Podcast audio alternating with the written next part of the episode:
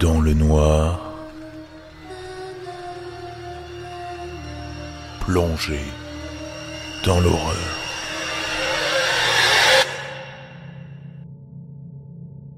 Pour la petite histoire, je suis ami avec ce type depuis un peu plus de trois ans. Lorsque je l'ai rencontré pour la première fois, je l'ai trouvé hilarant, gentil et intelligent. En vrai, c'était une personne très intéressante. Nous ne sommes devenus que meilleurs amis quelques mois après le début de notre amitié.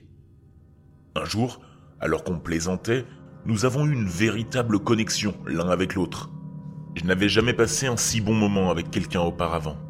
Quand je l'ai rencontré pour la première fois, son ex-petite amie m'avait mis en garde contre lui. J'étais assez proche d'elle, mais je ne pouvais toujours pas croire tout ce qu'elle disait sur lui. J'ai supposé que c'était une ex qui avait envie de se venger, simplement. Elle prétendait qu'il avait des tendances sexuelles assez cruelles et qu'il était parfois dangereux avec elle. Une fois, il avait même tenté de la noyer. Elle disait qu'ils étaient allés nager et qu'il avait mis tout son poids sur elle, tout en la maintenant sous l'eau. À chaque fois qu'elle sortait de l'eau, qu'elle y parvenait, il recommençait encore et encore. Ils ont rompu après cela.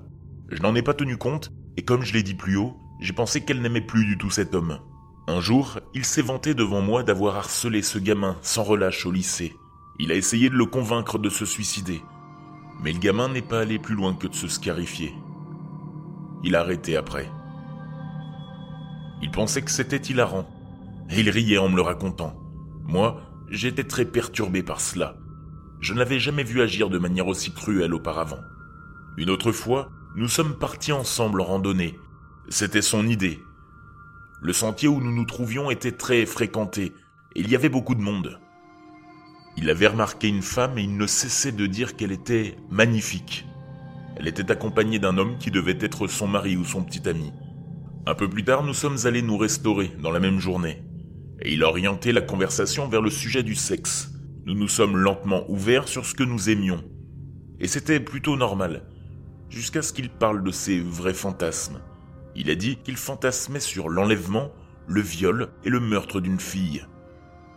Il m'a raconté en détail qu'il avait envie de torturer une femme et de se livrer à la nécrophilie, ainsi que beaucoup d'autres choses tordues. Une fois que nous avons fini de manger, il n'arrêtait pas de plaisanter sur le fait de retourner voir cette fille qu'on avait vue un peu plus tôt et de lui faire tout ça. Il en a parlé à plusieurs reprises au cours de la journée et ça devenait évident qu'il ne plaisantait pas. Cela relevait plus d'une suggestion. J'ai pris mes distances avec lui après cet épisode et nous nous sommes éloignés l'un de l'autre, car nous avions des emplois différents. Un soir, je suis allé à une fête, et devinez qui était là? Ce type.